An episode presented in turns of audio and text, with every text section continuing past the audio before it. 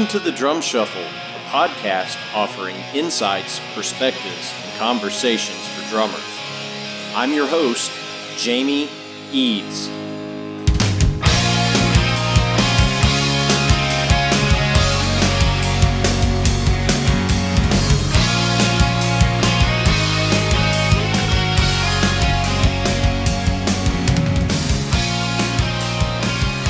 Hey, everybody, welcome to the Drum Shuffle. Jamie Eads joining you as I do each and every week. This is episode 92. I sincerely hope everybody's having a great week out there. Uh, coming to you on this Ash Wednesday of 2020. Uh, this is a very special episode for me. Uh, one of my just dearest friends in the drumming community will be joining us here in just a moment. That's right. The great Scott Hessel, Hess from the Gin Blossoms, will be my guest once again right after this message from our sponsor, Los Cabos Drumsticks.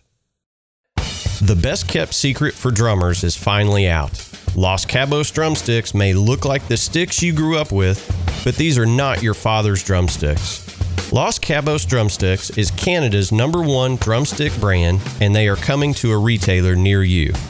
With operations in over 28 countries worldwide, thousands of drummers have already discovered the Los Cabos difference.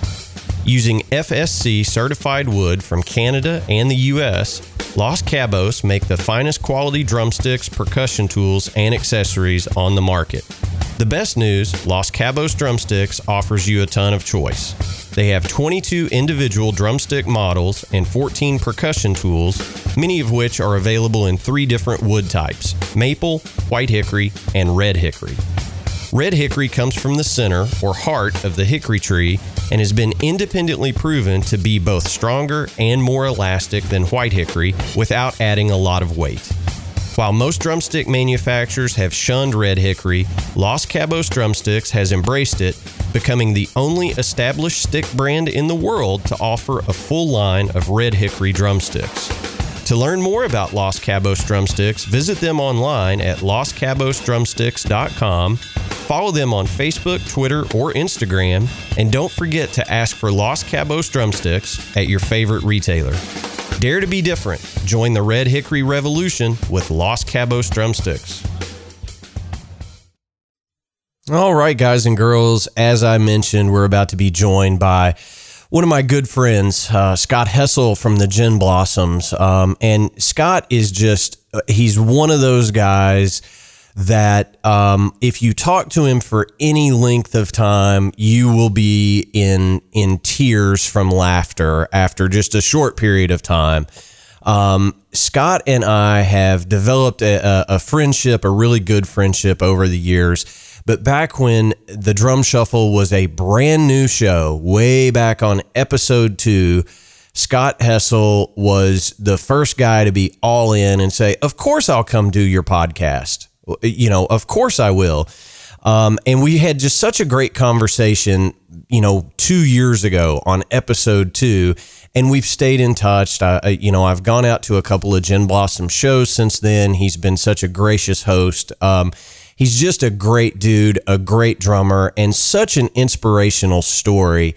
Um, and I don't think he would mind me sharing, but you know, he got the call at about 40 years old to join the Gin Blossoms. Um, this is a guy that never gave up on his drumming dream. Um, and just kept after it. And, you know, we talk a little bit about that, but this conversation is really about having a good time, um, talking about the upcoming tour that the Gin Blossoms have this summer with Barenaked Ladies and Toad the Wet Sprocket. It's going to be a super tour this summer. Um, but again, Scott is just such a great guy. We had such a fun time talking. Uh, he he even talks about inadvertently stealing a cymbal from Doug Clifford, which is just a fantastic story. We're always glad to catch up with him. So please help me welcome back to the drum shuffle my good friend Scott Hessel. Hess, good afternoon. How are you, brother? Good afternoon, Jamie. I am uh, I am good. It is sunny here in beautiful west of Phoenix, Arizona. Well, it's always sunny in west of Phoenix, Arizona. You get, so uh, you yes, know, it is. I, I won't tell you about the snow on the ground outside here in Kentucky. So, Oh my gosh. yeah, it's Yeah. it- it's it's crazy. We we waited until the middle of February to get our first snow, so it's uh, it's all good. Hey, man, thank you, thank you so much for taking some time out of your schedule to come on the drum shuffle. Um, the last time you were here, I want to say it was way back on episode number two. You were That is amazing. the second guest I ever had. So I do owe you a debt of gratitude because you could have pulled the rock star and been like, "Yeah, I've never heard of that show. I'm not doing it." But you were like, "No, man, let's let's absolutely get together and chat." So thank you so much for being one of our very first guests and coming back on and catching us all up. I appreciate it. Well, it was my honor, and I'm just happy that I didn't uh, single-handedly sink your show after episode two. So there's that. Well, you- okay, fair enough. There is that, but no, you you weren't you weren't going to sink the show, e- even with the extended talk of Lincoln Log drumsticks. you Yeah. know, so that was that was good stuff. I have to let you know. After that, um, I have gotten uh, people will deliver Lincoln logs to the Gin Blossom shows. I will receive occasionally the Lincoln logs here and there, and it's it's it's really cute. I mean, it's it's. Um, oh, that's I haven't so used them funny. live, mind you, but I, it's a it's a nice reminder. Well, I will say this: that is a missed drum solo opportunity. You know, Bonham Right, used to drop right. drop his sticks and play barehanded. You could, you know, dr- drop the sticks and pull out, you know, the extra long Lincoln logs and, you know, go to town. I'm for- thinking uh, maybe this is a good YouTube. Uh, maybe I could go viral just playing a, a little kit with Lincoln logs. Y- you know, I've seen Stranger Things on YouTube. I have too. Trust me. But but no, it, it- maybe maybe uh, that's my maybe that's my jam. Lincoln Logs get an endorsement. Are Lincoln Logs even even a thing. Do they, do they make them anymore? I wonder. I don't know. Oh, you know, I don't know. I, I, I would imagine so. I mean, why would you stop making a product like that? I mean, really. So, uh, so all you folks at you know Playskool or Hasbro that are listening to this right now, Scott. Hessel is in the market for Hashtag Lincoln Logs Gin Blossoms. fantastic. Robin and Jesse will love that. I know. So. Yes, they will. All right. So the last time we were in the same room together was about a year ago. Uh, it was February of 19. You guys were out doing uh, a tour that was, uh, I, I want to say Sirius XM was, was presenting, uh, you know, an evening with the Gin Blossoms. You guys did New Miserable Experience from start to finish. Um, Yes.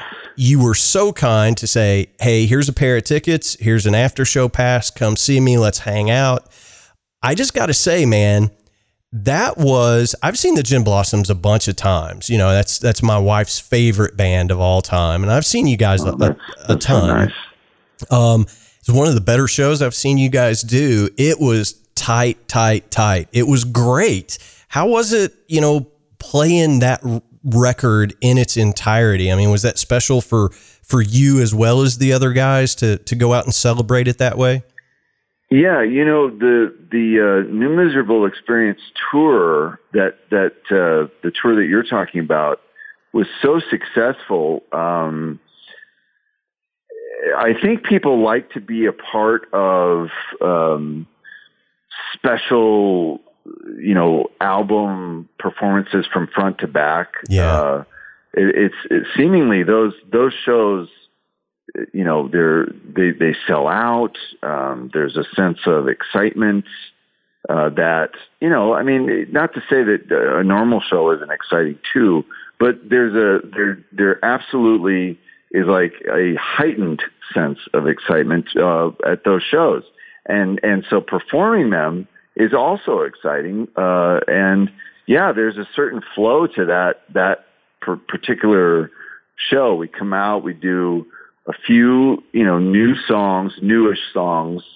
um, to sort of, you know, say, hey, we're here. And then, boom, we start the record, play it from start to finish, try not to you know make too many mistakes in there. you know, maybe mix things up a little bit within the arrangements, and uh, people loved it. People absolutely love it. And then in the and then in the show with you know a few more songs and uh, good night. Yeah. And uh, it's it's it's a really fun show to play. We're still playing those shows actually. Those those new miserable uh, experience shows were um, certain cities uh, from time to time will be designated as NME uh, shows. Not enemy shows, but enemy. Yeah, shows. yeah, enemy yeah. shows. Yeah, you, Pittsburgh, you're the enemy right. tonight. So, right. um, well, so I, I, here's what I will say uh, uh, about the whole thing. I mean, first of all, New Miserable Experience is one of those touchstone records from most people of my generation, right? That that grew up listening to, you know, 70s, 80s, 90s rock music. It is one of those seminal albums of that era. And, you know, I have said this to you privately. I had been waiting, you know, 20 something years to hear you guys play Cheatin'.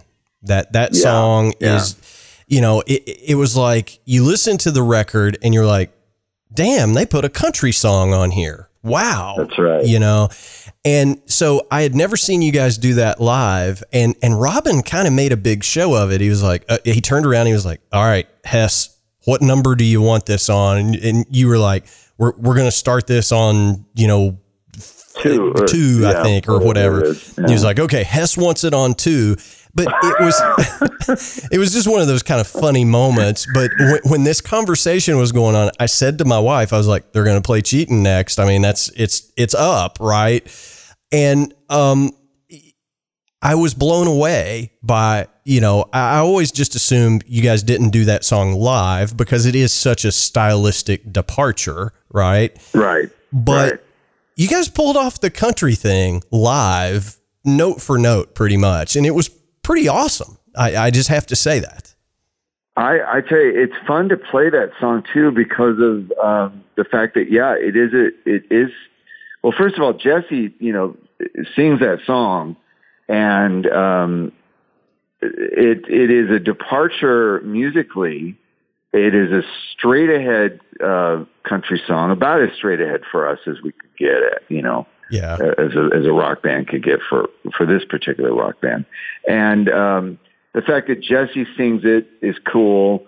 And we don't ever we don't ever play cheating in any other any other uh, shows besides the New Miserable Experience uh, concert.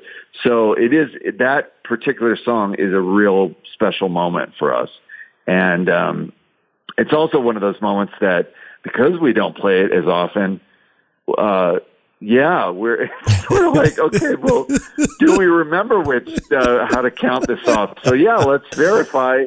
We are counting it off on two, which is a, you know that's a slightly unusual yeah. one, two, and then we're off. Yeah. Well, it's got that little pickup, you know, at the at the at the front exactly. of the song. So so yeah, that that would make sense. But you know, I, I, I ribbed you a little bit after the show. I was like, you know, I only waited 26 years or whatever to hear you guys right. play that song, but it was really cool. And, you know, I, I want to give a shout out to, to the band that was opening for you on that run of shows, um, Sucker Punch. Uh, oh yeah, for, yeah. For for you kids out there that haven't heard Sucker Punch yet, you you should really Google them or, or YouTube or or whatever um, you know, outlet you want to use. Sucker Punch was a really, really good band. I thought they they came across live really well.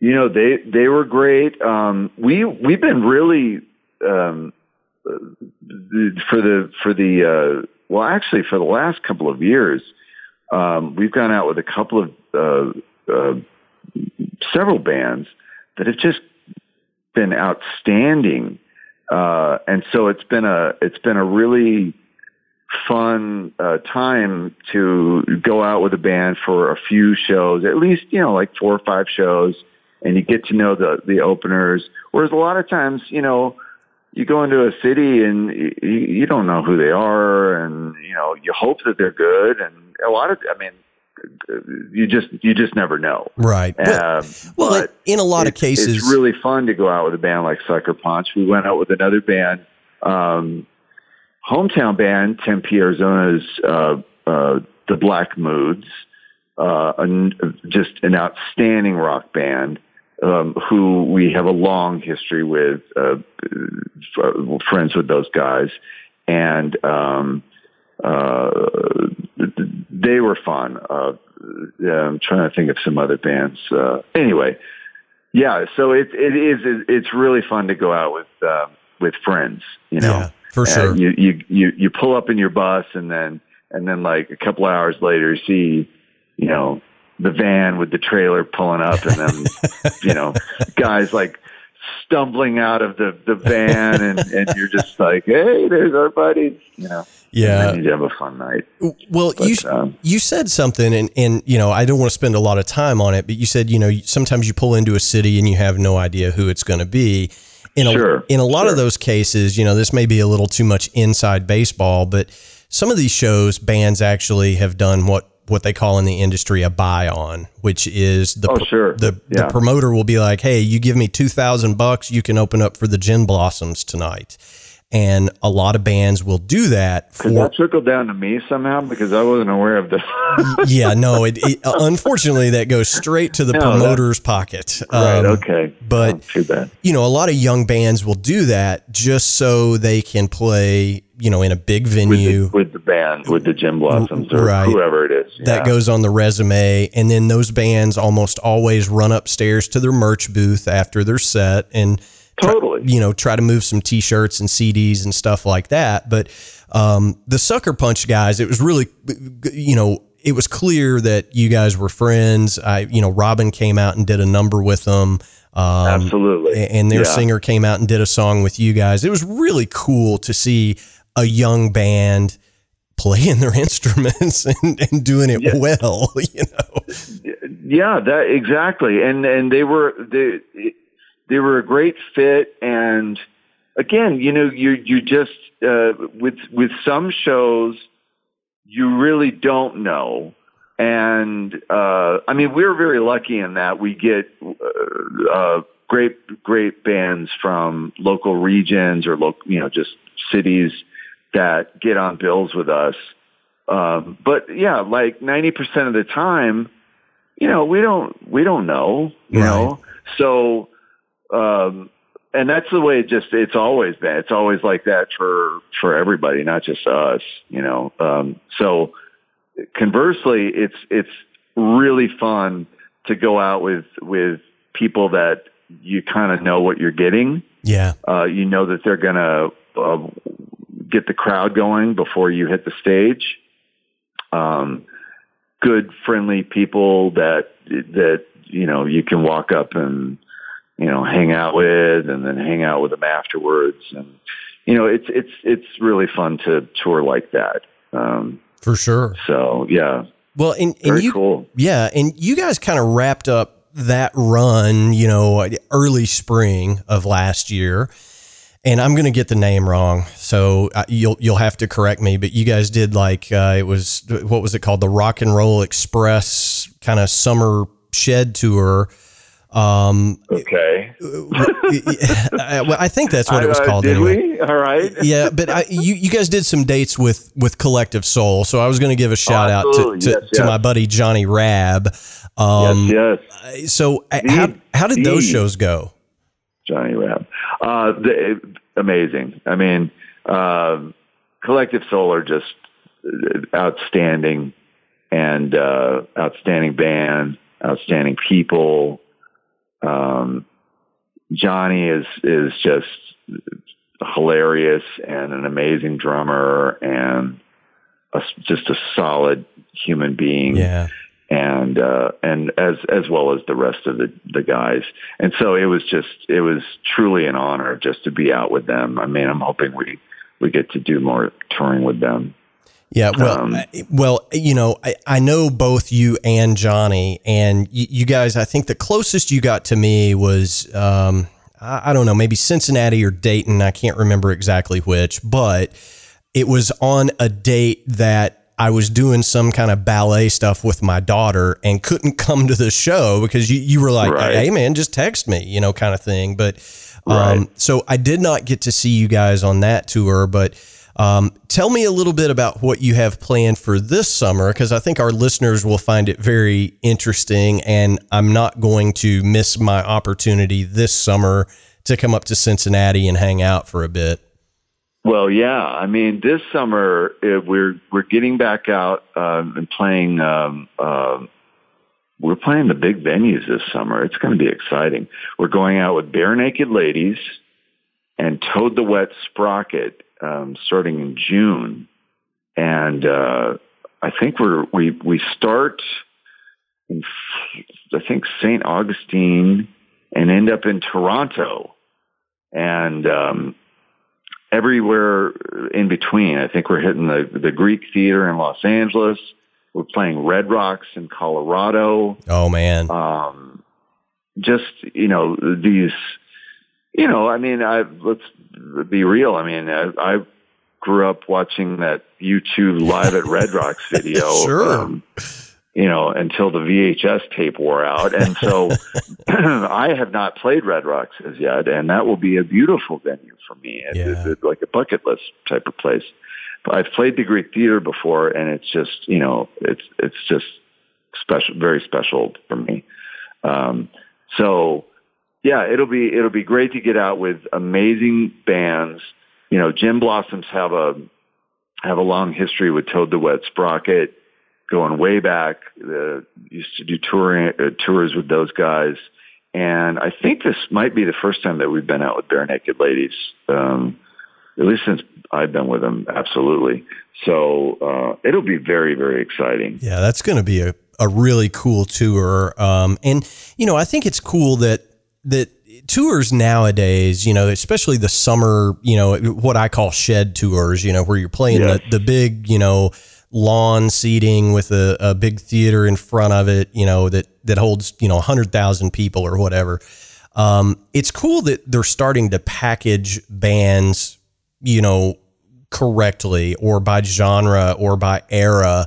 Um, you know, and it's been proven to be hugely successful because look at this stadium tour that's coming this summer, you know, with Def Leppard and Motley Crue and, you, know, yes. and Poison.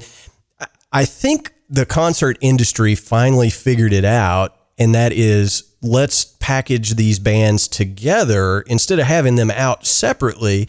Let's put three or four of them on a bill together and people will come out in droves for those shows. So I'm I'm imagining those shows are going to be very very well attended for you guys. I I I predict the same thing, and I think that that your um, analysis is right.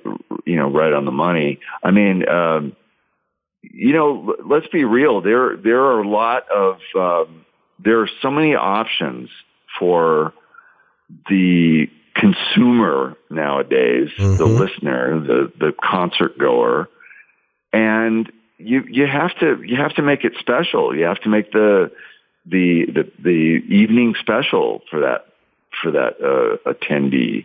And so, yeah, putting putting bands together that make sense uh, musically um, is is the way to do you know the way to go. It's the way to sell tickets, and it's the way to, for the people who buy the tickets to have a great time. Yes. Um, so in this case, to me, like I, you know, if I wasn't playing drums for the Gin Blossoms, I, I would look at that bill and say, wow, that's, that's pretty good bill. I'll, I'll go to that show. Yeah, for sure. Um, well, but, uh, yeah, that's, it's, uh, it's it's the way they do it. It's the way they should do it. Actually, you know. I, I totally agree. And you know, l- let's face it. You know, um, obviously, you don't pay for your concert tickets anymore because you're on stage playing. Um, you know, well, but- you never know. Some nights, uh, buy my yeah, that buying my way in, saying, I, you know. Uh, hey Scott, if you want to play tonight, you got to buy a ticket.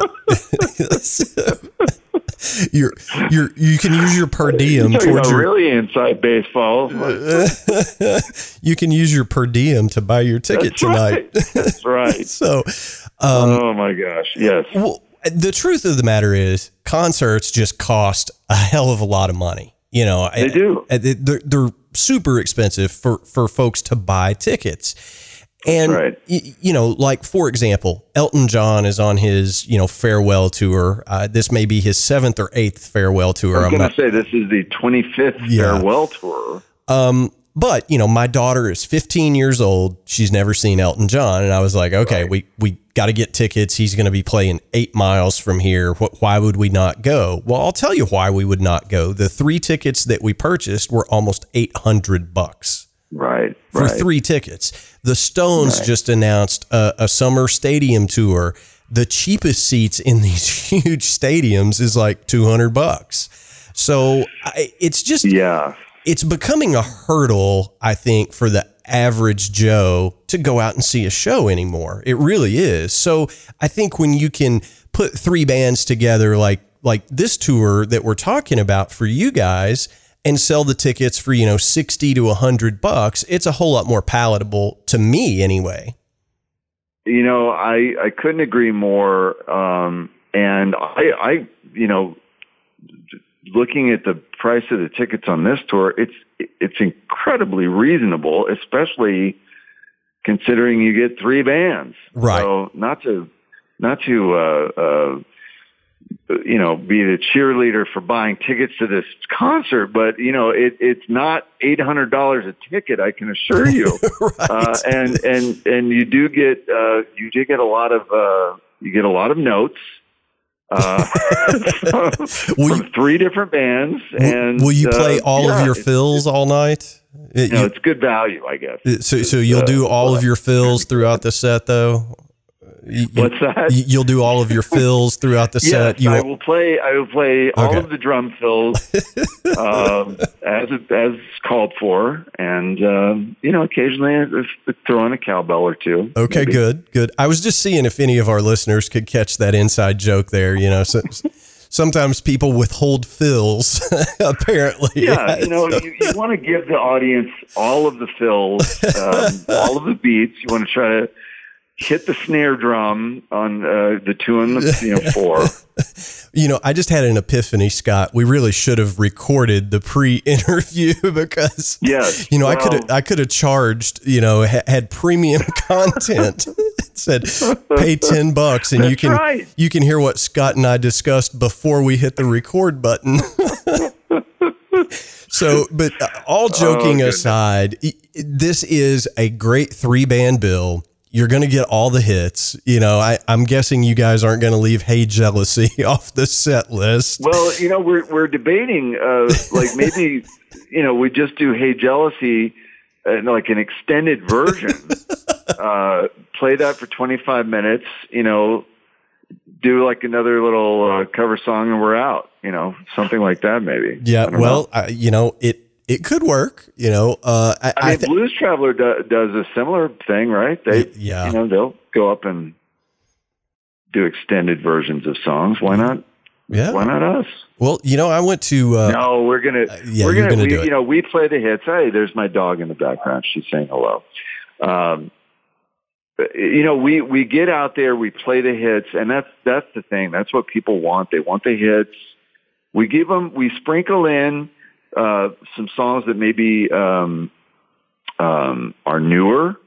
Um, you know, we recorded a record a couple of years ago uh, called Mixed Reality, uh, which um, you know the the the fans that that that know our music uh, maybe want to hear some of those, Yeah. and maybe even fans that don't know the music as well. It's it's nice to surprise them. yeah. So we'll put we'll put a, a some of those in there. Maybe surprise them with a cover song. You know, you know, just uh, it'll be fun. It'll be a really fun summer, and and uh, it'll be a really fun show. Well, I, you know, I'm really looking forward to it. It's always a good time when I get to to say hello to you and hang out for a few minutes. You know, we we've Absolutely. developed a friendship over the years, and and I always uh, like seeing the band. I mean, I've seen you guys probably as much as any band in my history, to be perfectly honest with you. Because anytime you get close, it's like, oh, let, let's go, you know, kind of thing. Um, Right. So we, we get out to quite a few GB shows. Um, you know, when you guys get anywhere near here, um, it, it wasn't. Uh, it was a few summers ago. You guys were playing up, you know, in the Cincinnati area, and uh, it was an outdoor venue. And about halfway through your set, it it absolutely came a monsoon. Oh um, boy! And you know, it, but it was one of the most fun shows I've been to because you know it was like, well, okay, you know, we're we're getting wet. It's the middle of summer, no big deal. It was a really fun show. Um, yeah, and yeah, you know those those shows. Um, I I personally, I don't mind playing in the rain because I'm covered, and I just you, me is getting don't, drenched. But but um uh, you know, I I I love outdoor shows, and we're doing a lot of outdoor yeah. um, venues this this summer, and so you know those those are always just fun. I mean, I there's something about playing outdoors that to me uh, is is just it's a whole different animal than playing you know, inside the, the rock and roll theater or just the, you know, the rock and roll club or the theater setting, everything is different. Every, every show, every venue is a different, um, uh, vibe. It's a different creature. Uh, it takes on a different, it's sort of a life of its own. Outdoor, like amphitheaters and, um, uh, you know, it's you can't you you're able to really soak up literally what is around you. Yeah, and um, it's it's it's fun. It's just a it's it'll be a fun summer now that I'm man. Yeah, well, now that we're talking about it, I'm really getting excited about this. Absolutely, and you should. You know, the the outdoor kind of big festivals that I've played, and I'll ask you because I, I think you know your perspective on this will be interesting do you find yourself playing a little different when you're in an outdoor, um, you know, amphitheater, a shed, or on a music festival that's outdoors? I, I have noticed that my energy level, I feel like I play harder. Um, I, I feel like I'm probably. Uh, I don't know, maybe I exaggerate things a little more at an outdoor gig than I do an indoor gig and I have to really kind of pace myself on outdoor gigs. Do you approach gigs any differently or are you pretty consistent well, you, you from show to show? Two really interesting points there. The so the pacing we'll we'll be playing um I think our set will be like around 50 minutes. It won't be, you know, when we go out by our by ourselves when we're not out with two other, you know, bands, uh we would normally play 90 minutes. And within a 90 minute set, you're there's a, a completely different.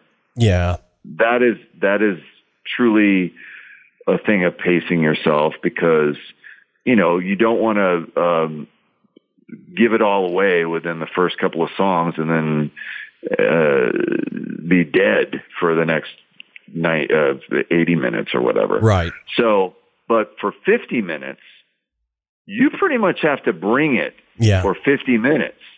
There's no there's no pacing involved, you know. Uh, and because you're playing the hits, uh, you you absolutely the energy level is uh, 100% from the moment you start to the moment you end.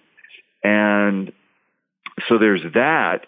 And then, yeah, because you're outside, uh, we we probably like I think we're going on uh, I think we're going on second in most of these cities. So we'll we'll have lights, but we'll still be able to see people at the back of the, yeah. the venue. Yeah. And the the thing that I've discovered, or not discovered, but sort of what I try to do is you play to the back of the room. Yeah yeah, the you know you you can see the people in the front, but I'm nearsighted, so I, I can't really see anything more than Robin, the back of Robin's head. But you try to you try to project to right. the back of the room. So sure, sure, there is a is a great deal of exa- as you say exaggeration. Um, you know, you play. You don't want to overplay because if you overplay, you're you know not playing within your you're staying within yourself and you know, your, your playing actually suffers at that point. But there's a certain degree of theatrics um, because you're on a on a big stage, right? And you open up a little bit more, and so yeah, you do play to the back of the room, and it's it, it there is an energy level that I think is elevated Um, so yeah, it's a great question, and and that's that's sort of the approach that I take. Well, you know, if you were in a if you were in a small club, um, you just don't you know you don't you don't play like you're right. at the Greek theater. You know, right? I mean, it's a different it's a different thing. Well, and, you know, I mean, I think um, you know, for me, I've never really, uh, uh, you know, the bands that I've played in, I've never really had to play live to a click. Um, eh, you know, I've done it uh, on occasion, but it's not right. part of the norm. But I've noticed that like on the big festival stage, you know, when there's, you know, 12, 13,000 people right in front of the stage, right? I have to be very cognizant of that because I'll be like, oh, heck yeah. You know what I mean? And the adrenaline sure. dump is real. And like before you know it, your 120 BPMs is more like, you know, 138. And, you know, that makes guitar players really angry and singers, you know? Right. So. right. And, you know, I don't know if we talked about this the last time, but, you know, I, I, um, I play to a click every pretty much 99% of our songs I'm on click um, because I like to keep the rest of the band honest. Yeah. Did I say that out loud? Yeah. And uh, so, yeah, you, you know, there, there's, there have been some funny moments where um, Robin will come up to me after the show and he'll say, you know, this particular song sounded faster than normal or slower than normal.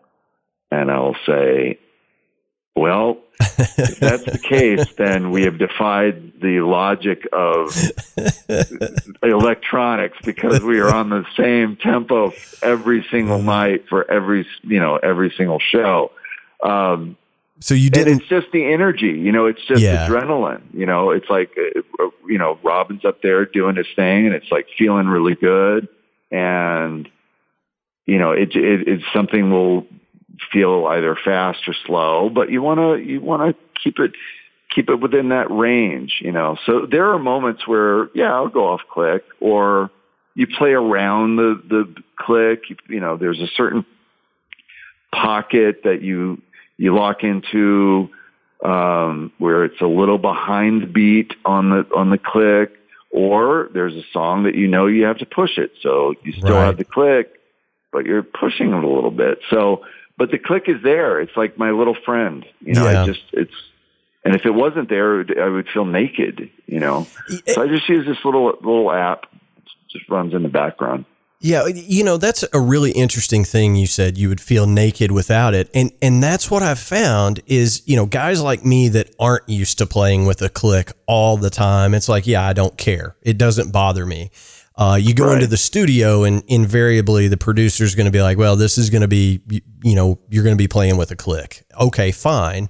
Um, and, and, even if you get off the click, they're just going to snap you to the grid, you know, in post production or whatever. Right. right. right. So, um, but the folks that are used to playing with the click, if it goes down, they're like, oh my God, you know, it's oh yeah, it, yeah. It, it, will really freak some guys and girls out if they don't have the click going. So that's interesting to me. Um, you know, the next time Robin says to you that you were playing something a little too fast, just tell him you spilled your cappuccino on the on the click track, and you know, it got a little caffeinated. The iPad, uh, I've lost power to the iPad. No, you know, um, there have been uh, electric electronic failures from time to time where you'll lose uh, like the monitor the monitors will go out so like you'll lose your what you're hearing in your in ears and all of a sudden everything will go out and you'll just hear uh, you know stage uh, volume right. from the rest of the instruments and but you you know it it you're kind of you're still there. You're still within that range. And luckily, you know, if that happens, it's happened enough times that like I'm, I'm aware, okay, this is what it feels like to not have in ears or this is what it feels like to not have click track. Right. You know, um, so it's, it's not as big of a deal now, but I think the first, you know, few times it happened, it would, it would be very jarring. Yeah. Because you'll you'll think, oh my gosh, and, and but what is going on here? Uh, this is what the band sounds like. Oh my, this is this is what we sound like without the, cl-, you know. So, but now it's just you roll with it. You know, Yeah. it's just it's just another thing that m- might happen. Yeah, for sure. Well, I mean, I I- think I think technology is a great thing. Don't get me wrong. You know, it was probably I, I don't know four years ago I switched to in ears for the first time. You know, in, Sure. in in my career.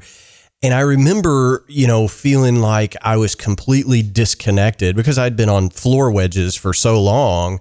And, Right. you know, it was like, uh, man, I'm so disconnected and everything sounded so uh, sterile, is the word that I'm Yeah, looking for sure. um, and you can't hear the crowd noise. And, you know, if somebody turns around and says something to you between songs, you know, the guitarist will turn around and say, Hey, I have to tune real quick or whatever.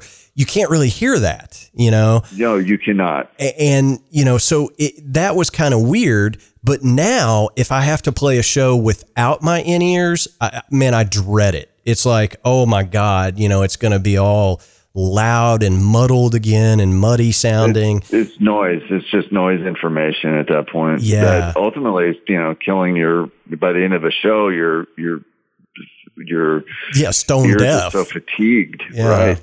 Yeah. I mean, and that was one of the things um, that that I noticed about the in ears is, you know, I run my body pack at like one. You know, I mean, if Right. if it's ten on the dial, it's as quiet as it will go, and I can hear everything. And Right. you know, the next day, I'm not going, huh? What? Say that again? You know, Exactly. so it's it's a pretty amazing thing, and you know, it's a tool that I think all drummers should at least check out in live situations. And and it, it, there is no um, right or wrong to how uh, how you run your in ear mix. I used to run my in ear mix where I would hear a little bit of guitar, uh, you know, uh, Jesse stage right, panned hard right in my in ear, Scotty stage left guitar, you know, uh, panned hard left. Uh, I would run bass in my in ears.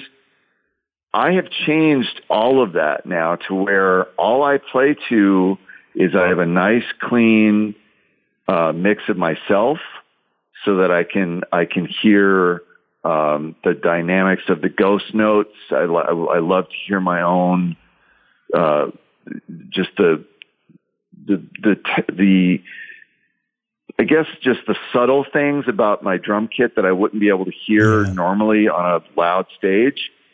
Um, and then I want to hear vocal yeah, and I like that click track. And then everything else is stage. Like I can hear Jesse just fine because his amp is is sitting, you know, near my eardrum, but I've got protection. right. Uh, similarly, Scotty's guitar and the bass, you know, Bill Bill's bass amp is right there. Yeah, So I don't run anything else in my in ears now. I just, I just, it's vocals. I play off of Robin's vocal and the click and me. yeah. And that, that's my in ear mix. Well, and that actually has saved my ears dramatically over the last few years because I'm not running the guitar frequencies in my, in my uh, mix. That's a very good point. And and you just have to play with it. You know, I think a lot of people will go out and and you know, try in-ears for the first time and they get that, you know, detached feeling and they just say, "Nope, not for me." Right? It- That's right. It's something you have to play with over time to find what works for you. So you can't just give up on it. It's it's kind of like the first time you try to tune a snare drum, you know, when you're a 13-year-old Totally. kid it, it, that's something that takes some work to figure out what sounds good, right? So, Totally. Yeah. It, and and and again, there's there's no right or wrong to it. It's just whatever whatever works for um, the, the the the person using the the system. You know. yeah, Um, and and even that, even then, it changes. You know, it's it's uh, it's. But but absolutely, I think it's it's incredibly important. Uh, you know, I know people talk all the time about uh, inner protection, and um, it's so so important for for all of the musicians on stage, but especially drummers because you know those cymbal that cymbal frequency it, you know, I mean, I used to play without in ears when I, or I used to play without earplugs. Period. Nothing. Yeah. Uh, when I first started drumming, and you know, I know that uh, the tinnitus that I experience now is because of the, the just the volume of the, the cymbals. You know, cymbals just shearing away the whatever the cochlea. Yeah. I, it, well, and it happens. You know, I mean, Is that right? Cochlea? Yeah, that the what- cochlea, yeah. The cilia. Is it cilia? yeah, cilia, the little hairs. Yeah, yeah, yeah. Can we get somebody on the um, Google, please? Anyway, I'd like to phone a friend, Regis. Um, right. I think it is cilia. It is. the little hair Yeah, that's right. That's right. that And don't grow back. That's right. And when they, you know, harden or whatever, it causes your ears to ring when you're in a quiet environment. And, um, you know, so yes, And kids. please, no one bring cilia to shows uh, along with Lincoln Logs. Okay. That's so that. funny. Oh, all right. So speaking of cymbals, all right, I, I we got to get this in because you know we've had the great Doug Clifford uh, from Yes. CCR on the show a couple of times, and uh, the last time he was on, you know, I was on social media promoting the fact that we had had you know Cosmo back to the show.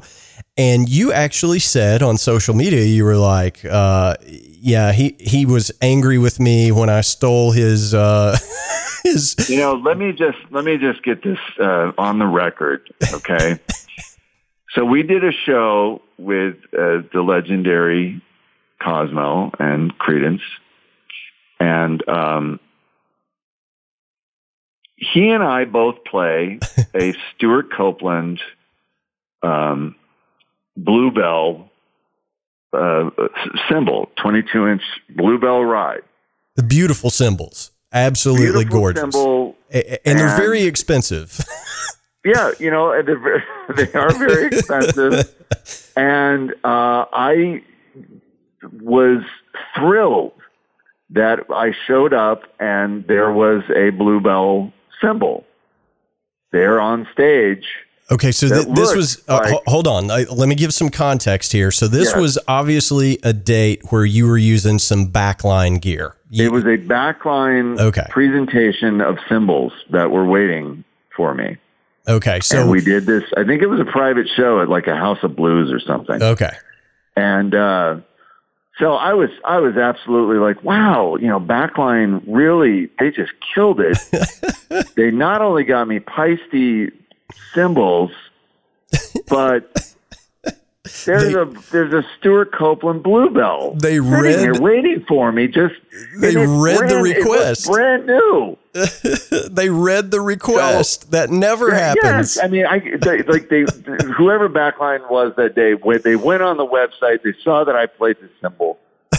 oh my gosh! Here we go. This is great. It's going to be a, the greatest show. so I go ahead and I put the cymbal on, and uh, Gin Blossoms come out. Doing our show,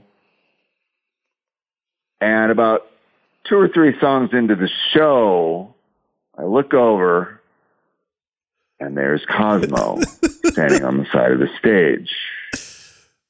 Which, 10 which first of all, f- first of all, th- this Yes. for for any drummer, for you know a, a rock and roll Hall of Fame inductee, the drummer of Creedence, to be standing on the side of the stage, in and of itself, is one of those oh man moments, right?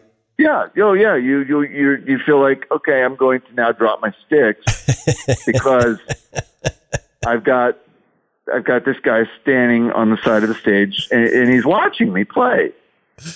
So you know you you want to do you want to do your best, and you also want to acknowledge the fact that yeah, hey, I see you over there. This, this is awesome. and so I am sitting there playing the show, and eye contact has been established, and I'm like giving him a smile, and I'm kind of trying to give him a thumbs up. And the gentleman, has, Cosmo, legendary Cosmo, has got his arms folded, and he's shooting daggers at me. He's not smiling. He is looking at me like he's going to kill me.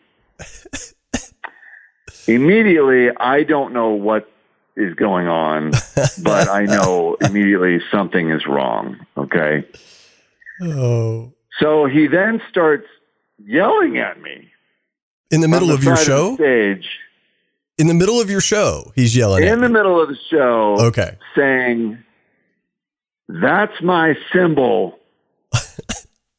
you know, I, something to the effect of, "That's my cymbal. Get the hell off my cymbal." so What? I finished the song uh. realizing, okay, I'm in trouble and I just done a very bad thing and this gentleman is going to kill me. this is so I great. better remove the cymbal. So I took the cymbal down. I found another cymbal. I think I found like a, you know, I don't even think I found a ride cymbal at that point. I think I just picked up like a China or something and just threw it up there. Oh. and I try to finish the show, you know, I, I uh, with this China as my ride, and uh, I leave the stage, and it like I'm looking for Cosmo because I want to explain to him what had happened, and um, I went I went to shake his hand, and like I was talking to him, and I got I did not get the return handshake. Oh. and I knew, oh my God, I have just offended this man, and that's it. I'm going to now go and crawl in a hole, and that's the end of my career. So I don't know if if he w- remembers this story or would re- remember this event, but I would like to hereby apologize officially for the for the misunderstanding. Uh, I would never yeah. Uh, you know, take his cymbal, and I wouldn't take anybody's cymbal and play it without their um, approval, but much less the Stewart Copeland bluebell right. cymbal. Well, but that is the Stewart, Stewart Copeland bluebell cymbal, and I would just like to let him know that I, I love him. And um, Well, I, I can assure you, getting to know Doug over the last couple of years, he, he probably does not remember it. And even if he does, he's laughing his ass off about it right now. I guarantee well, that's, it. If, that's what I would hope. Yeah. and uh, maybe we can. Maybe we can get together and you know, uh, you know, I we can he can play my bluebell cymbal. yeah.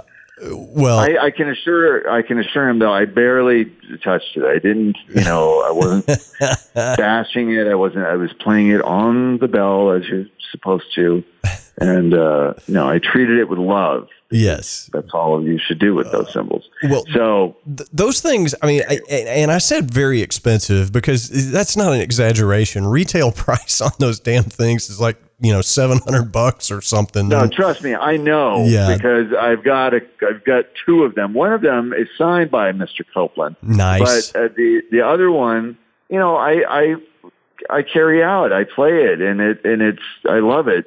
And uh, uh, but it, it, it that's what blew my mind is that it was a brand new bluebell just sitting there, and I was I was just I was thrilled that that Backline took the time to get this for me.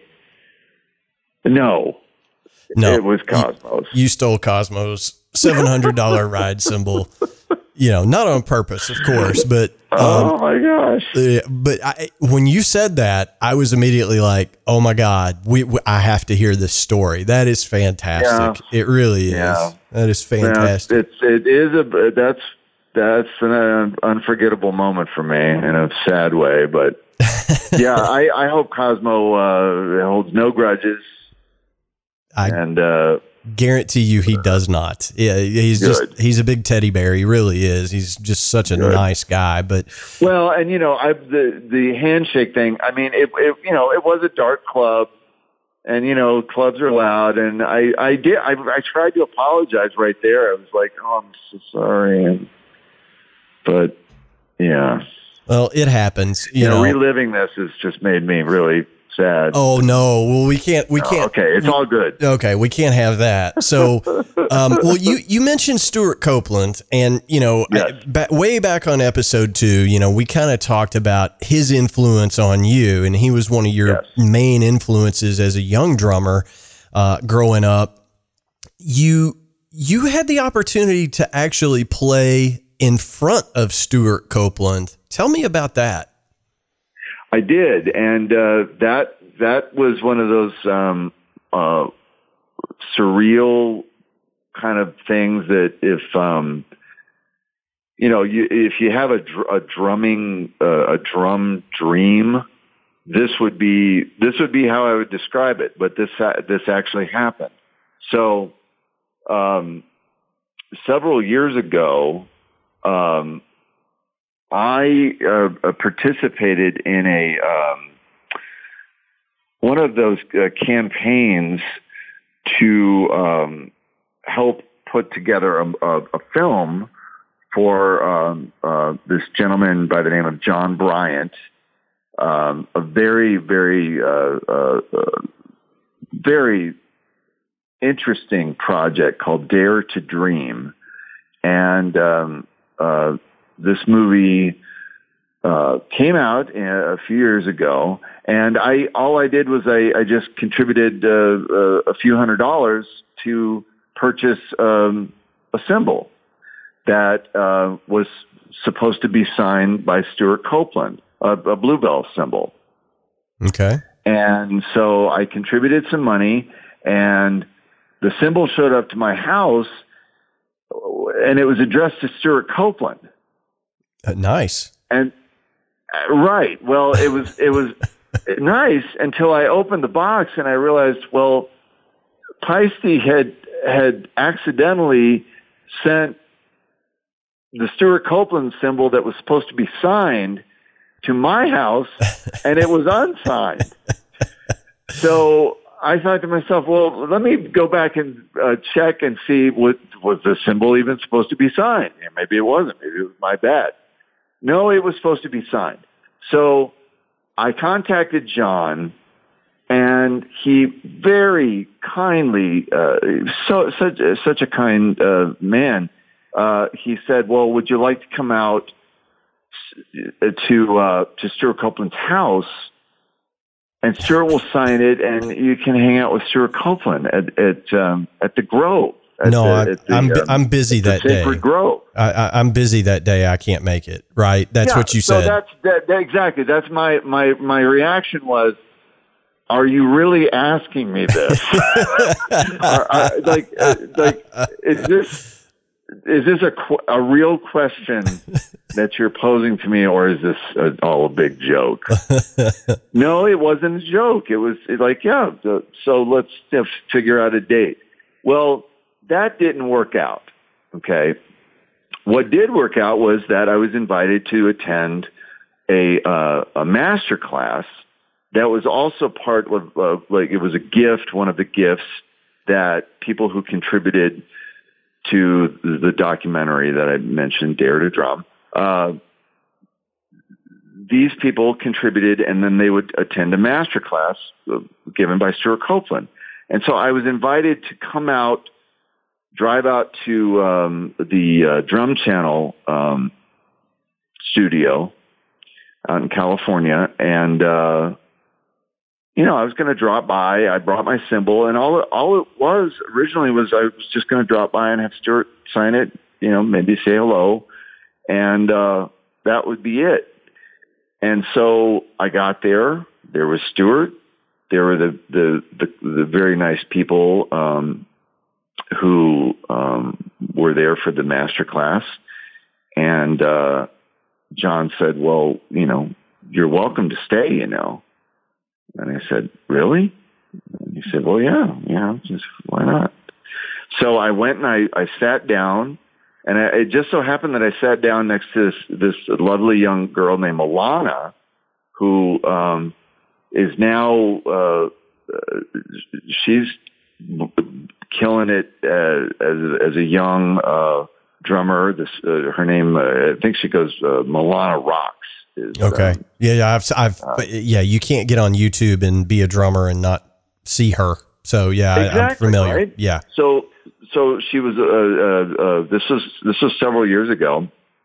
So she was, um, you know, this little girl, and, and and again, she was she was awesome, and uh, there I was sitting next to her, and so Stewart comes out and he says, "All right, I want to hear each of you play." And I'm sitting there in my chair saying, "What?" I came out to get a cymbal sign, Uh, and now I'm going to play a drum set in front of my idol. the guy that I, you know, the reason why I am in a band called the Gin Blossoms and playing drums yeah. for a living.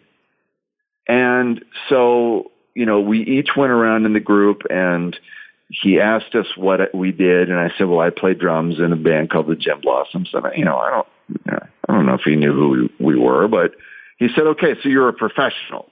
I said, well, yeah, I guess, sort of. they pay me You on the nights yeah, that I don't have to buy a yeah. ticket.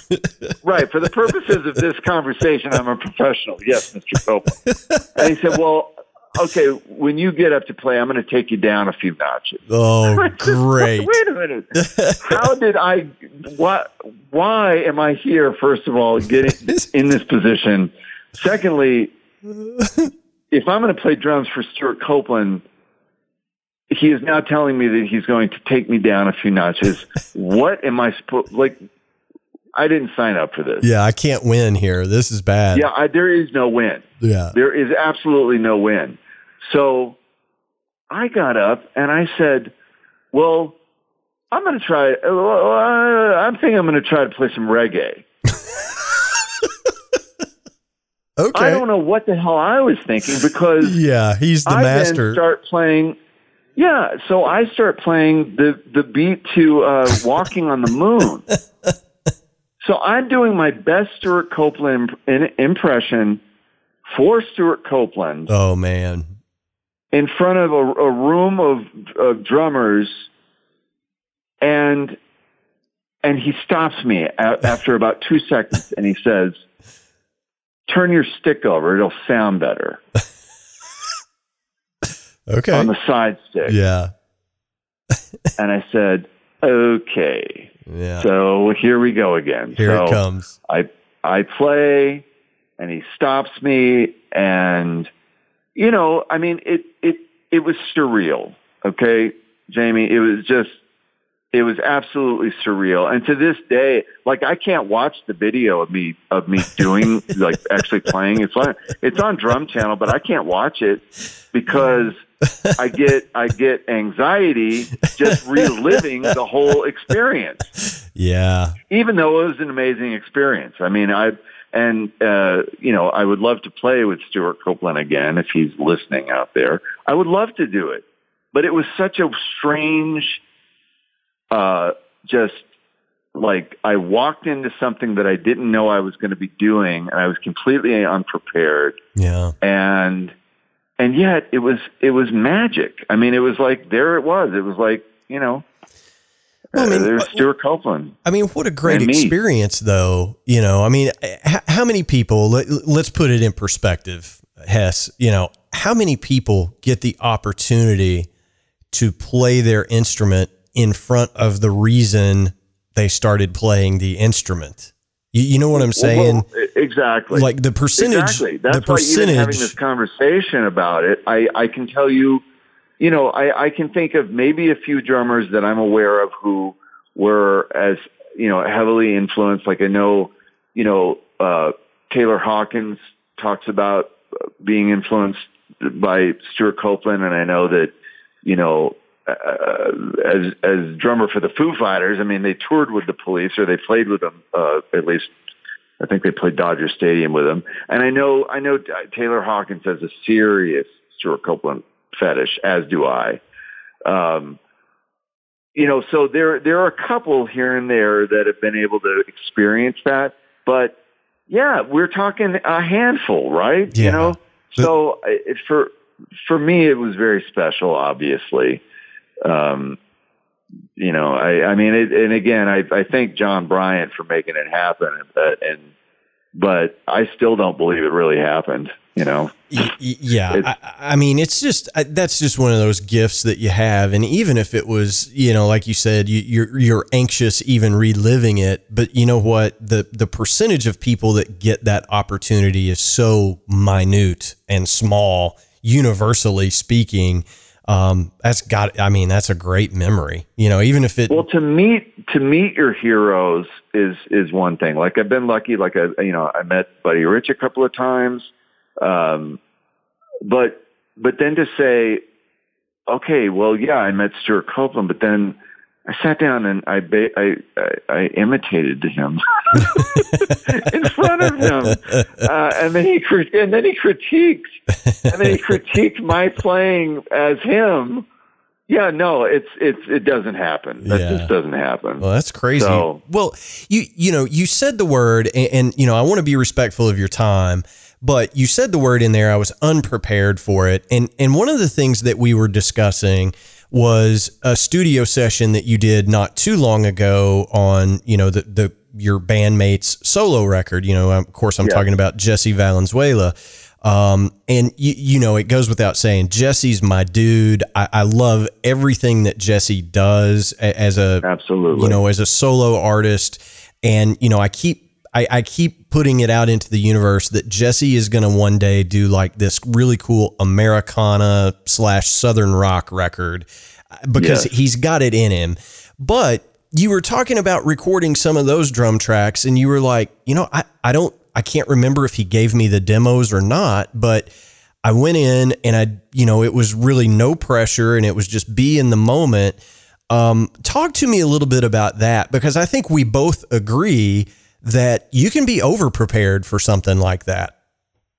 Well, so last year, um, Jesse asked me to uh, come down and and record with him, um, and I, went down to Danny Wilde uh, of of the Rembrandts fame, um, his his home studio, and I recorded I think I think I recorded three songs. I think we did two original songs, and then we did a we did a cover song.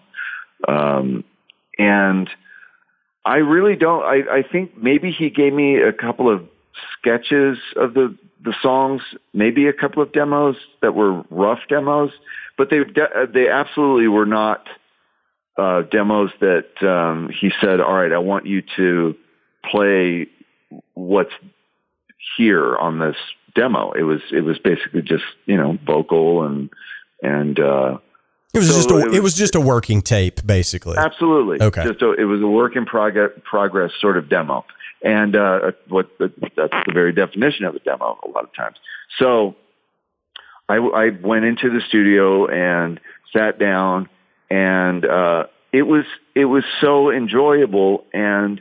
Uh, not patting myself on the back, but it, it's it, it, like I nailed it, you know, uh, because I did not overthink it, and because I was sort of just intuitively letting whatever felt right sort of translate to tape, or in this case, probably Pro Tools or whatever. right. And and so you know there uh, there was a song that um, featured some brushwork. And uh, admittedly, I am not a you know a guy that that does a lot of brushwork. In fact, you, I could say I've done zero brushwork uh, in, in my life. But I, I love I love you know playing around with brushes. But I but I you know I haven't recorded with brushes very much. So there was a song that I heard in my in my head that called for it, and so I said, well, let me try this out.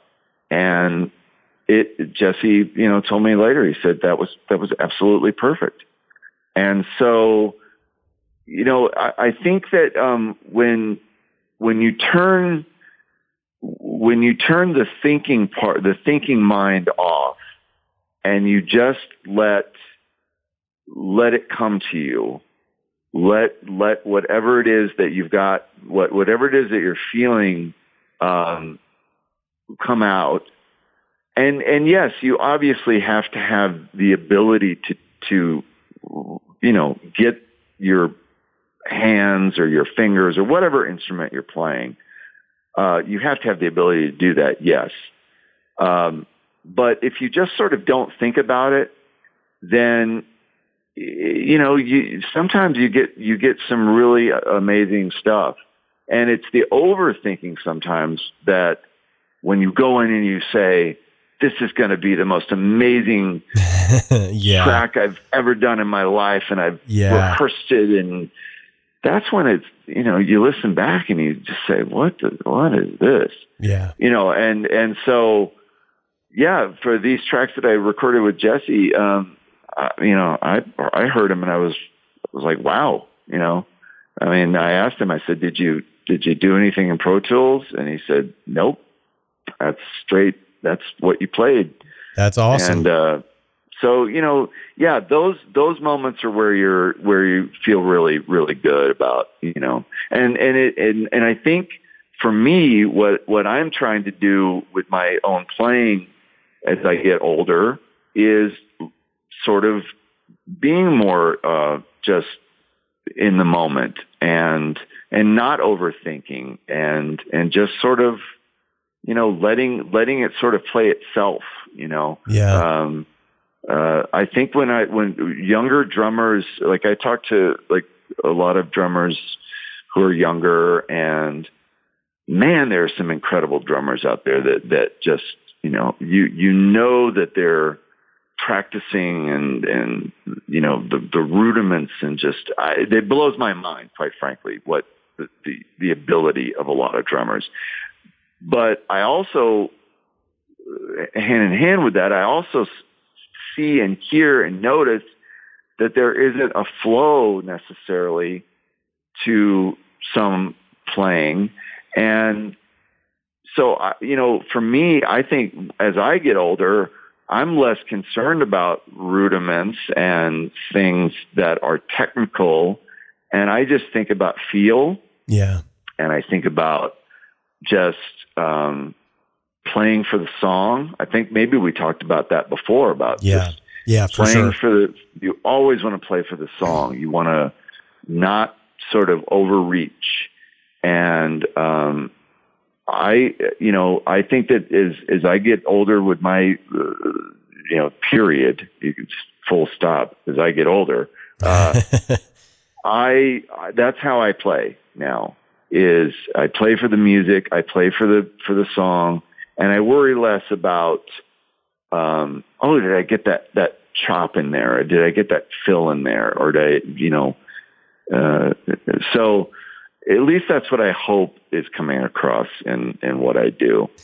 yeah. uh, live and otherwise, you know, or, or recording and otherwise. Yeah, I mean, I, I think it certainly does. And, you know, look, I, we're all drummers. At the end of the day, we all like to see Choppy McChopperson, you know, on YouTube Sure. in the in the gospel it's thing. so it's so fun, right? Yeah, but I mean, I love to see, like, for, for example, you know, I think the the pinnacle of drumming these days are guys like Marco and Virgil Donati and you know Thomas Lang and Benny Greb. Those Absolutely. guys, th- those guys can do things that I will never physically be able to do in my One own. hundred percent agreed. y- You know, I just eh, when you say Thomas Lang, I just think, okay, that, that yeah. you know, I, I mean, that's some- another. Next level stuff, right? And Yep. and you know, those guys have spent 20 hours a day for, you know, 20 years probably practicing to get to that point. And if I started Phenomenal. today and said I'm never going to sleep again, I'm never going to catch up. And I get that. That's right. And I'm okay right. with that. But I'm okay with it too. It's like an acceptance of okay, Yes. I I know. Again, it's playing within yourself. It's like, uh, Yes. and but, but but you know what? The beauty of it is, Thomas Lang can do what he does, and it's it's it's it's on another planet, and and I can do what I do, and it's not necessarily on another planet, but I'm still able to to do it. I'm still able to be a musician. that's right. You know. That's right. Um, A- And, I- and and that's the beauty of it. That's the beauty of music. Yes. you know, it's like you you don't necessarily have to be, you know, the guy that uh, does that thing. Uh, you can do what you do, and you can play within yourself. You know, and um, you know, I used to uh, similarly. I used to hear people criticize. Uh, uh, the drummer from the White Stripes. Okay, oh yeah. um, and you know, they would they would say, you know, Meg uh, is is you know, is she even really a drummer? Like, you know, in this just hard, just horribly harsh things. And I would think, listen to the music, listen to what is going on, and and you just know that it's it's it's all about the the feel. Like, are you feeling it? Well, and at and the, the, end of the day, yes, yes, and at the end of the day, Scott, you you have to agree with this. You've been in the music business a long time, as have I. When your record sells four million copies, does it really matter if you can do well, clearly, you know, double paradiddles at 200 BPM? It does not matter one bit right? What was the name of that Elvis record? Like uh, 30 million Elvis fans can't be wrong, or yeah, something like that. I, I, mean, I mean, it's it's it, it, it's exactly right. I mean, the even, proof is in the pudding that yes that, that it spoke to somebody somewhere more yeah it, it, spoke to somebody somewhere and you know right. even the guys that that we mentioned that are just on another planet with their physical abilities behind the kit if I, I, you know and i don't know i didn't ask marco this when i had him on the show and i haven't had thomas right. or benny but if you ask all those guys, who are your biggest influences? One of them's going to say Ringo.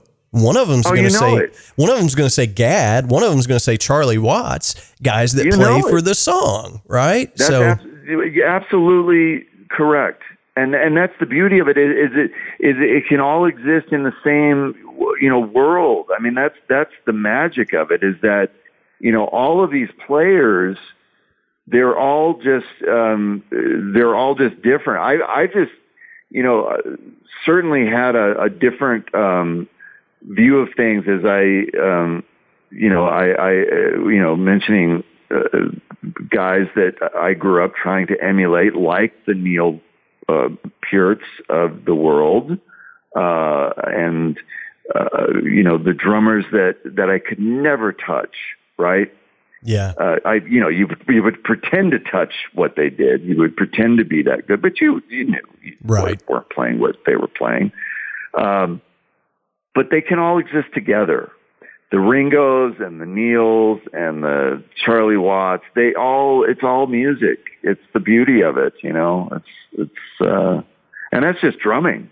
Yeah. You know, it's like, uh, yeah, don't even don't get me started on. Yeah, don't get me started on the rest of it because I mean, right. look, at the end of the day, I, I think, um, and and I know you agree with me because we've had this conversation before. But at the end of the day, if your employer is happy and you're happy right. and you can sleep at right. night with what you put out today in the studio or on the stage, everything's right with the world. Exactly. Exactly.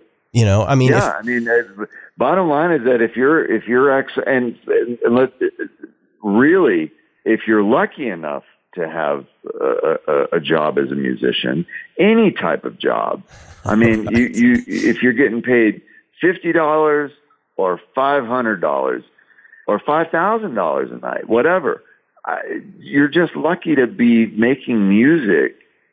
That's all that matters. I mean, and, and even if you're not making money and if you're able to play music and be happy, that's all that matters. That's right. Um, it's, it, you know, I think a lot of times a lot of, um, a lot of kids that I meet are concerned about like, you know, as as well as I used to be. You know, like but I got to get in a band so that I can, you know, tour the world and and make a lot of money and be famous or whatever. And and and the reality is that no, what what's important is just, you know, just you make music because you make music. You have to do that. That's something that calls to you.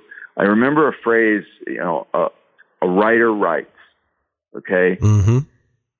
And a drummer drums. Yeah. A guitarist plays guitar. It, it, it has nothing to do with, um, you know, financial stability. If I mean, if you're looking for th- if you're looking for stability, go become a heart surgeon.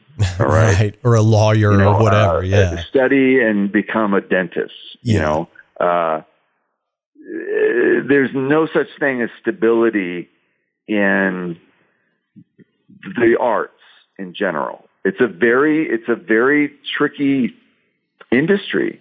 It's a very tricky job category to choose. You can't, you can't be a musician because you want to, you know, grow up and, uh, you know, be rich and famous. That's just not the reason to do it. The reason to do it is because you just want to make music and be happy. And it's, and it chooses you actually. That's what I really believe. It chooses you. Well, and I, I, I think there's a ton of wisdom in that. You know, a, as we've discussed, you know, my daughter is, you know, um, really into ballet, and she got accepted to, you know, a ballet conservatory, uh, you know, a, a world class ballet conservatory. And Fantastic. as a as a high school freshman, she's chasing that dream, and that's great. But we've had the conversation with her of, you know, you're you may or may not end up at New York City Ballet or one of these big, huge companies. And, you know, people that are ballet dancers as a living don't make a ton of money, you know? So, right. so make sure you're prepared for that and know that going in. And I, you know, I think eh, eh, for my daughter anyway, for me, heck, you know, I would probably take a tour tomorrow for 400 bucks a week. I don't know, you know, eh, it would have to be the right tour, but it's not about the money and it's not about the fame, as you said, because I mean, you still go to the grocery store and you don't get mobbed, right? I mean, yeah, that's yes, yeah, absolutely correct. So I may get mobbed, but it's not because I'm a drummer in a band. I can assure you. so you know, I mean, I, I, am joking with you, of course, but you know, I think some people uh, have uh, the right motives. And then there are others that you just don't hear from anymore once the spotlight drops away. And, right. you know, I, I, think if, if it's born and bred into you the way it is for guys like us, I, you know, I'm going to play no matter what, whether there's, uh, you know, anybody in the crowd or not. I'll go get in the basement with my buddies and jam. Exactly. and that's perfectly, exactly. you know, that's perfectly okay with me. So, uh, I think this was really good to to talk about this stuff. I really do. I think it helps other people as no matter where they're at in their career. You know, I mean, I've got longtime professional drummers that listen to this show, and I have people that just picked up sticks for the first time six months ago that listen to the show. Do it because you love it, right?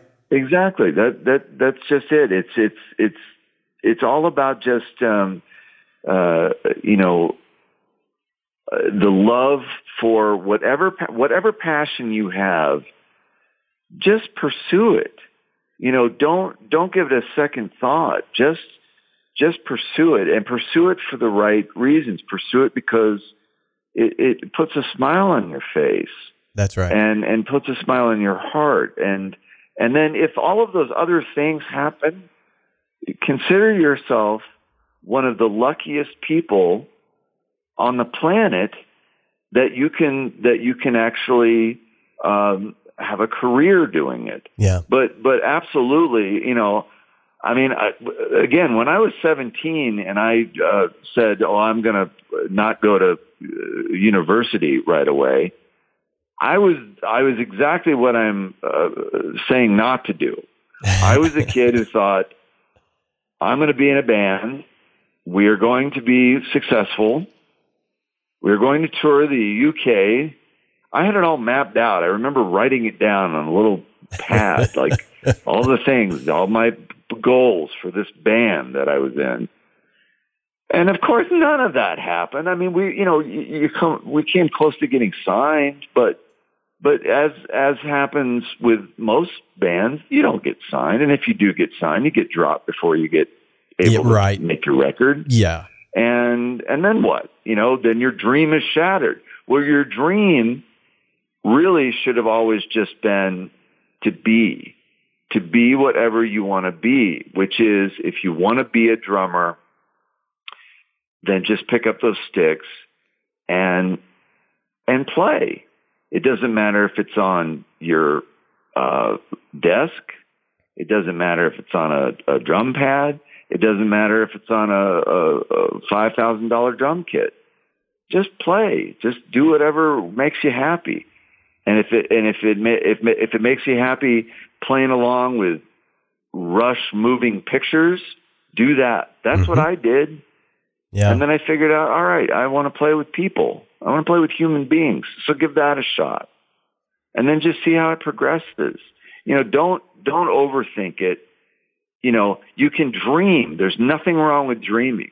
You can you can dream that you're going to tour the UK, but if you don't tour the UK, don't give up on it because as I think we talked about last time, you know, the reason why I'm playing drums with the Gin Blossoms is because I ne- I never gave up.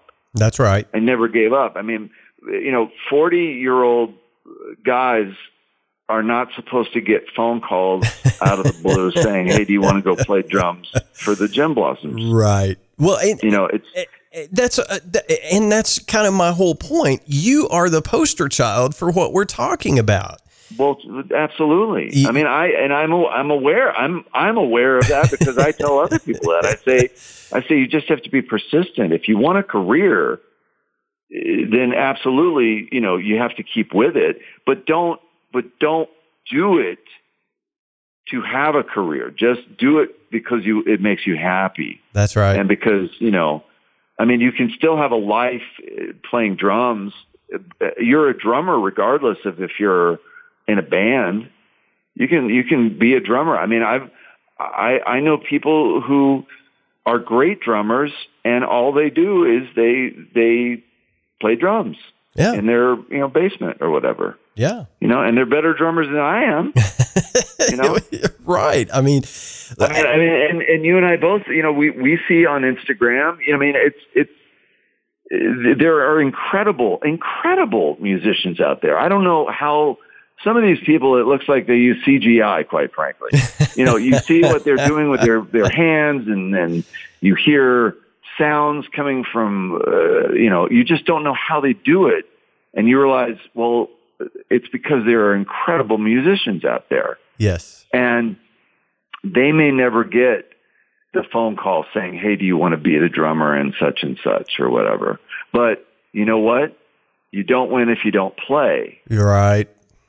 Right. So, you know, persistence.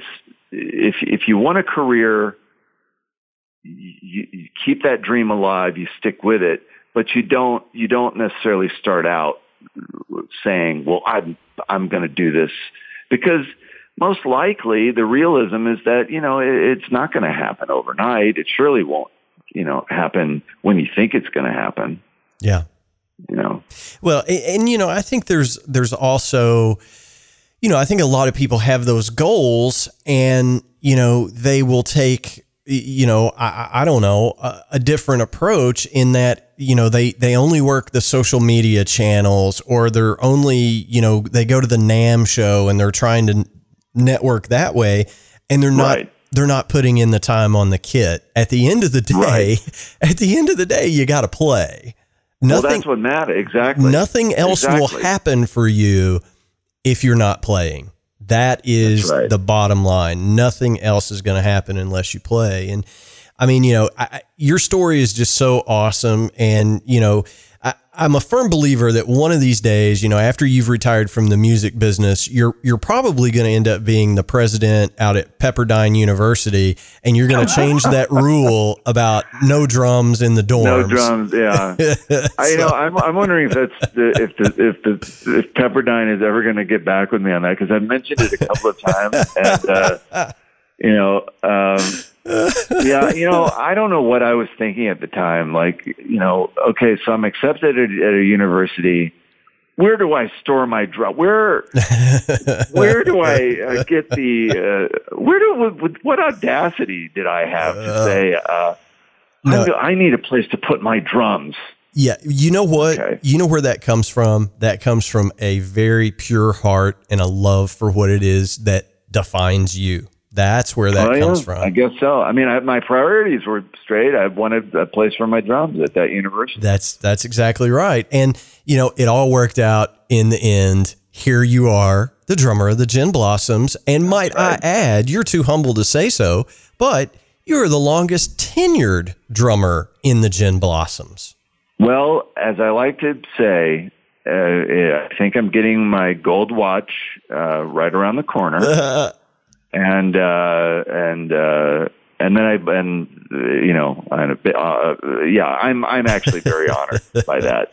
There's a there's a little thing on the I think it's like a Wikipedia page or something where it shows you know who has been in the band and it's got like the little you know the the colored oh the little bars yeah, yeah yeah yeah okay. Yeah and I think I think yeah, there I am. I'm my my barcode is longer than, the, than my predecessors, who were all fantastic drummers, by the way. Yeah, um, for sure. But uh, but yeah, I, uh, I you know I'm I I consider this to just be uh, a, a you know I've always said that I I am just I'm honored to be a part of of this band, and uh, you know I, I am I am so incredibly lucky. Uh, yeah, I paid my dues. You know, uh, I was I was there's no question that I was right place, right time. I knew the right people, but um, you know, I had been a, a part of the Tempe music scene for a very long time, and um, you know, I, my my number came up, and I was ready for it, and I I am I'm just thrilled that it's still going and and the band is is still playing, and we're able to get out there and and people are enjoying what we do. And it's it's pretty it's pretty cool. Absolutely. Well. I hope you have a fantastic run out there. I know you've got a little bit of time off before you guys get active again, but I know April you guys have some dates, uh, and then the the the summer tour with Barenaked Ladies and Toad the Wet Sprocket starts up in June, and I'm pretty sure you guys are doing that for a couple three months. Um, so yeah, we we yeah. definitely want to tell folks go get your tickets. They're on sale. Go see Scott and the guys in the Gin Blossoms this summer. Uh, it's going to be a great tour, and I can't wait to see you when you get close to me. I plan on being at the Cincinnati show, and hopefully we can Absolutely. grab a cup of coffee uh, beforehand. That'd be great. Cool. Looking well, forward to it. Looking forward to the summer. Looking forward to the, the, the rest of the year. Yeah, man. Well, Scott, as always, thank you so much for taking time. Uh, this has been absolutely great. You're welcome here anytime. You know that. Anytime you've got anything going on, let us know. And I, I'm sincere when I say we do owe you a huge debt because uh, you, you, said, sure, man, I'll do your podcast, even though we had had approximately, you know, seven downloads at that time. So, uh, you, you, have helped this little show become the, the, you know, the little engine that could, uh, because you were I one like of the to first. be there for the ground floor. Yeah, the, the, yes. The, the, the groundbreaking. Well, I like, I like, that. You know, it, after you get your gold watch from the Blossoms, you know, if, if you retire, you know, there, there's a co-hosting spot in this for yeah, you if you say, really I heard want you it. Mention the retiring thing. When does that? Uh, when does that kick in? I, I, man, I don't know. I get, Medicare is at 65, I think. Yeah. So. yeah. Boy. But anyway, thank you so much, brother. I really appreciate it, and uh, I'm sure thank we'll. Thank you, Jamie, and it's it's truly my pleasure, and I, I, I love being on your show. Well, cool, man. We'll we'll do it again real soon. Okay, man. All right. Thank you. Thank you, brother. All right, guys and girls, that is going to wrap up episode 92 of the Drum Shuffle. Thank you so much for listening. Want to take a moment to thank my friend Scott Hessel for taking time out of his busy schedule to come on and talk to us for an hour and a half. Uh, I know it's a little bit longer episode, but we were having so much fun. Uh, I did not want to cut that one short. Uh, just a quick programming note the next two weeks, there will not be a new episode of the Drum Shuffle. It is spring break for my daughter Skylar, so I will be traveling to North Carolina for one of her ballet performances and getting her home for a week. And I do not want to spend any time other than talking to and hanging out with my daughter here over the next couple of weeks. So you're going to have two Wednesdays without me prying into your podcast listening. We will be back uh, late March with new episodes. So hit the subscribe button on whatever platform you use to listen in. You will catch those episodes as soon as we're back here in a couple of weeks. If you've hit that subscribe button, the biggest thing you can do to help us out is leave us a star rating or a review. It helps people find us. We can't thank you enough in advance for doing that. Uh, we do answer every single email we get here. The email address is the drum shuffle podcast at gmail.com. Our web address is thedrumshuffle.com. And you can always find more information about me over at jamieeads.com. Again, thank you so much for tuning in. We simply cannot do this show without each and every one of you every week listening to our show. I thank you from the bottom of my heart. So until next time, may your heads stay strong and your sticks never break. Cheers, everybody.